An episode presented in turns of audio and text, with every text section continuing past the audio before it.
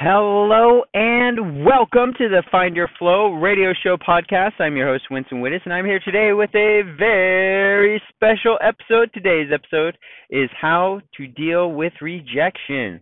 How to deal with rejection and why is this important? Well, chances are if you've done anything ever in the history of your life, you may have faced rejection at some point, and if you continue to live any time into the future, you may just encounter rejection again.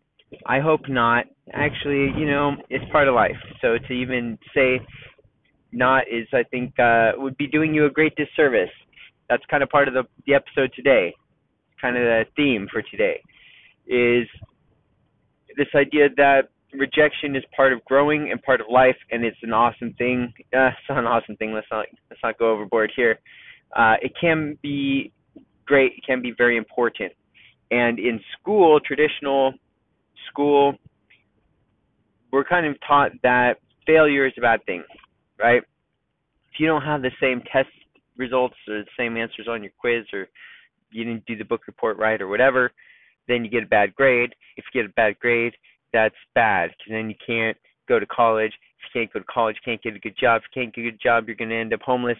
And it it this whole storyline that is part of what we get taught here in the West, in the United States. That's part of our culture. That's uh, culture at large, is this idea of you go to school, you really work hard so you get good grades, and then you could go to college, and then uh, you go to college to learn stuff to be able to do good there, and then get a good job and go work a good job for as long as you live until you die and uh, and or retire.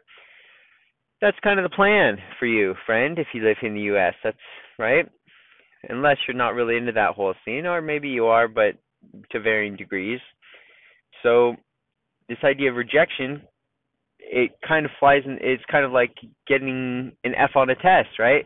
If the test was like, hey, I want to get my book published, and, and you send it off to a publisher, and they say, no, we will not publish your book. Well, that's rejection. That hurts. That feels like a failure.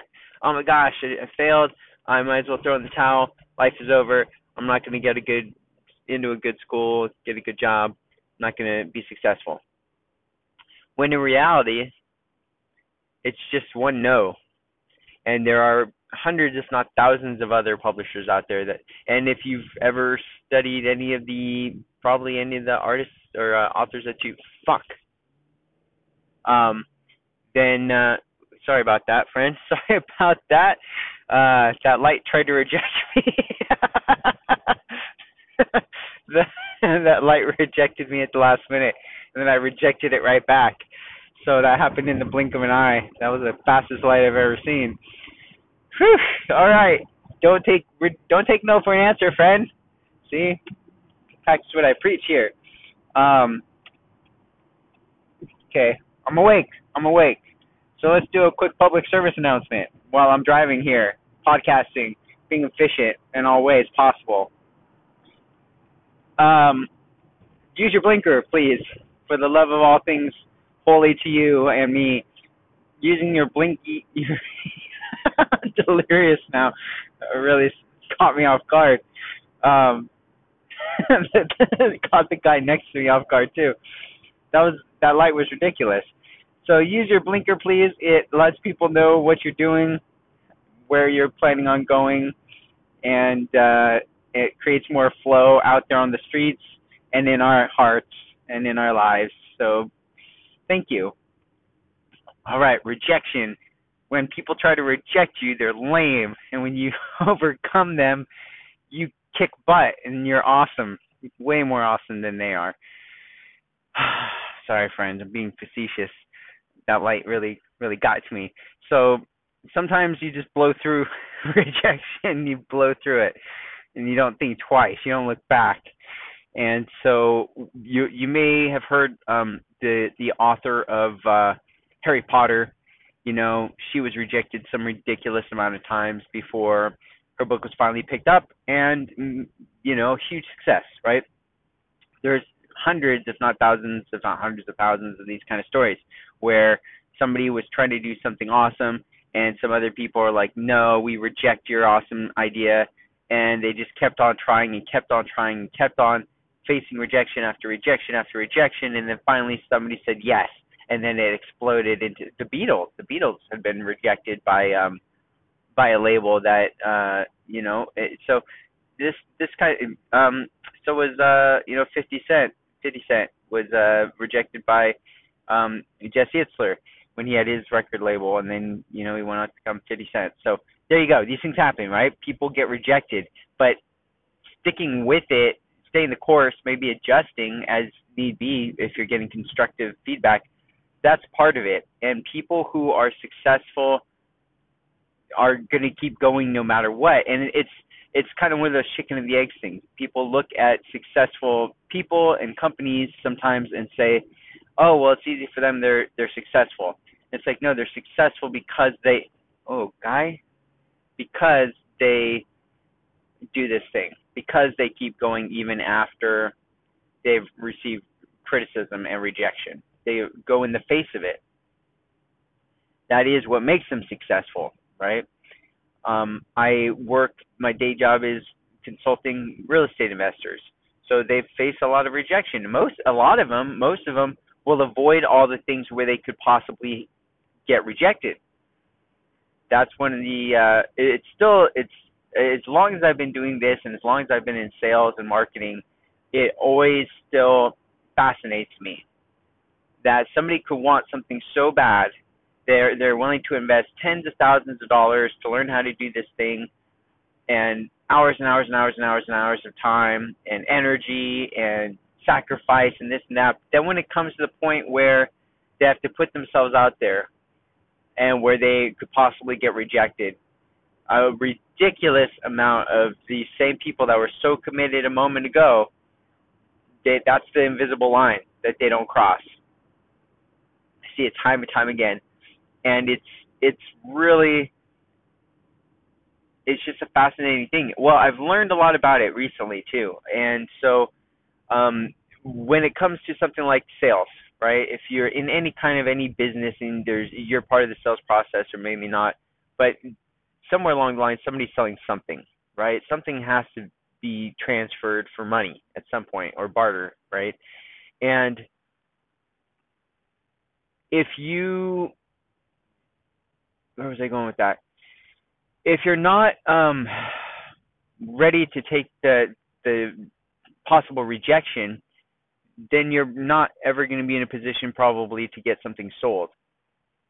And when we get too scared to make that sale, we can never, we can't progress past that point, right? Like you have to be able to step out and try that new thing if you want to grow, because otherwise you're just going to keep being where you are.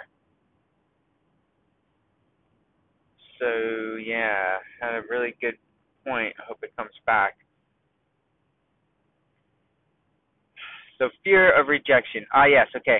So this fear of rejection holds so many people back. So when I first really started recognizing it, it was when I was uh, fresh out of college. It was actually a little bit after college, so I think it was like two thousand five. And um, I just got my, I'd gotten licensed as a real estate agent here in California.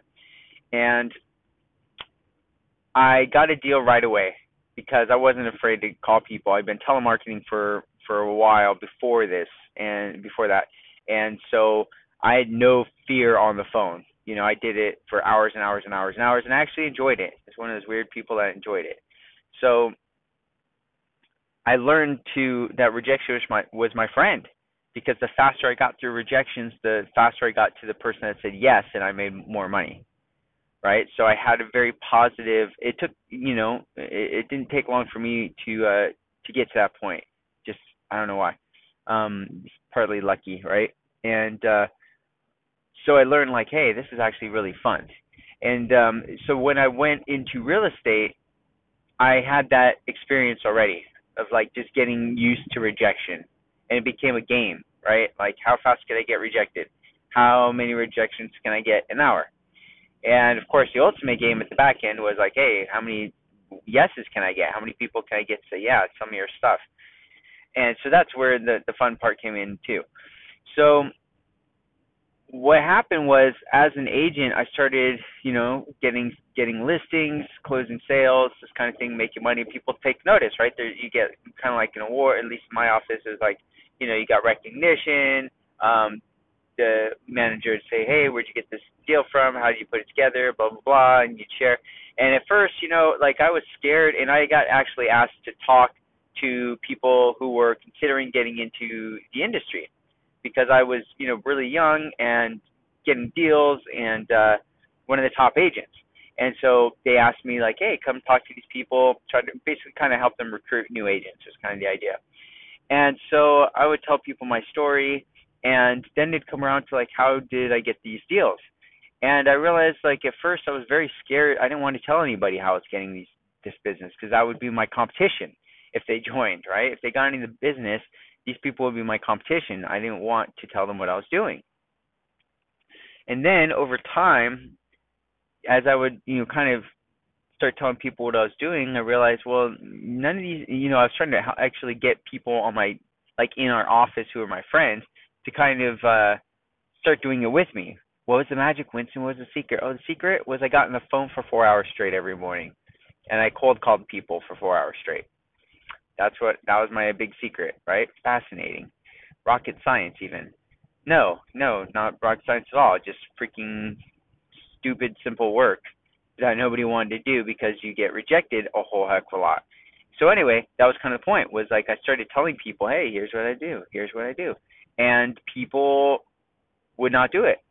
And I was like, man, I could tell people exactly what I'm doing. And most people, and every once in a while somebody would come along and they'd do it. But most people would never do it because they they were they were scared of uh, rejection. They were afraid of reje- rejection, right? And that held them back. And they would, after a while, end up kind of fading out of the business. So that was a very powerful lesson for me, and something that I've always been much more aware of since that. And this is something that my students face, our students face all the time, is this fear of rejection. They don't call it that, and they're probably not even aware that that's what it is. There's also the fear of success on the other side, and that's a real thing too, right? What if somebody says yes? What if I have to then, you know, figure out this financing? What if I have to, uh, you know, do all this other stuff that's scary too? So there's there's also this fear of success. So are you dealing with either of those? Fear of failure, fear of rejection, or fear of success? And if so, uh, from my perspective, what is usually holding someone back if they have the fear of success is the lack of confidence. And and confidence can be built with knowledge. If you have a better sense of what comes next, that will give you more confidence, that'll give you more willingness to move forward. Still might be pretty darn scary. So there's the feel of fear of failure. There's the possibility of failing at it, that things could go sideways. And so maybe there's risk, maybe there's a fear of becoming somebody other than your, how you identify yourself. If you start to do things that are different than the way you've always done them, they're new things, they're forcing you to grow, that can be quite scary. So these things all kind of start to tie into our self-identity. Who am I? And, oh, I'm the guy that does this thing, or I'm the girl that does this thing and doesn't do that thing. And if I want to have this new thing, like a new, like more money, and I see I've identified, okay, well, if I want more money or I want to be an artist, I got to sell these records, I got to sell this painting. Okay, how do I do that? Well, it's scary, because if I put my art out there, somebody's going to see it, and maybe they'll they'll hate it, or maybe nobody will buy it, and I'll be embarrassed that I'm trying to sell my art, or maybe people think it's too expensive, or you know, whatever. There, there's I'm pouring my heart out into this piece of art or into this project or whatever, and people could hate it. How, that would be horrible, right? I've definitely been on stage and cleared a room. Like, not a lot of times, fortunately, but enough times to know that it's not a very fun thing to do. And uh, it's pretty embarrassing, but yet, you know, it's like, okay, well, that was maybe a handful of times when I was young out of, I don't know how many thousands of gigs I've done over the years. So all in all, not the end of the world, right? And if I hadn't had that, I wouldn't have known that I needed to, you know, I learned from that. I learned like, oh, you got to capture people right off the bat, because if you don't, they're going to go take a smoke break.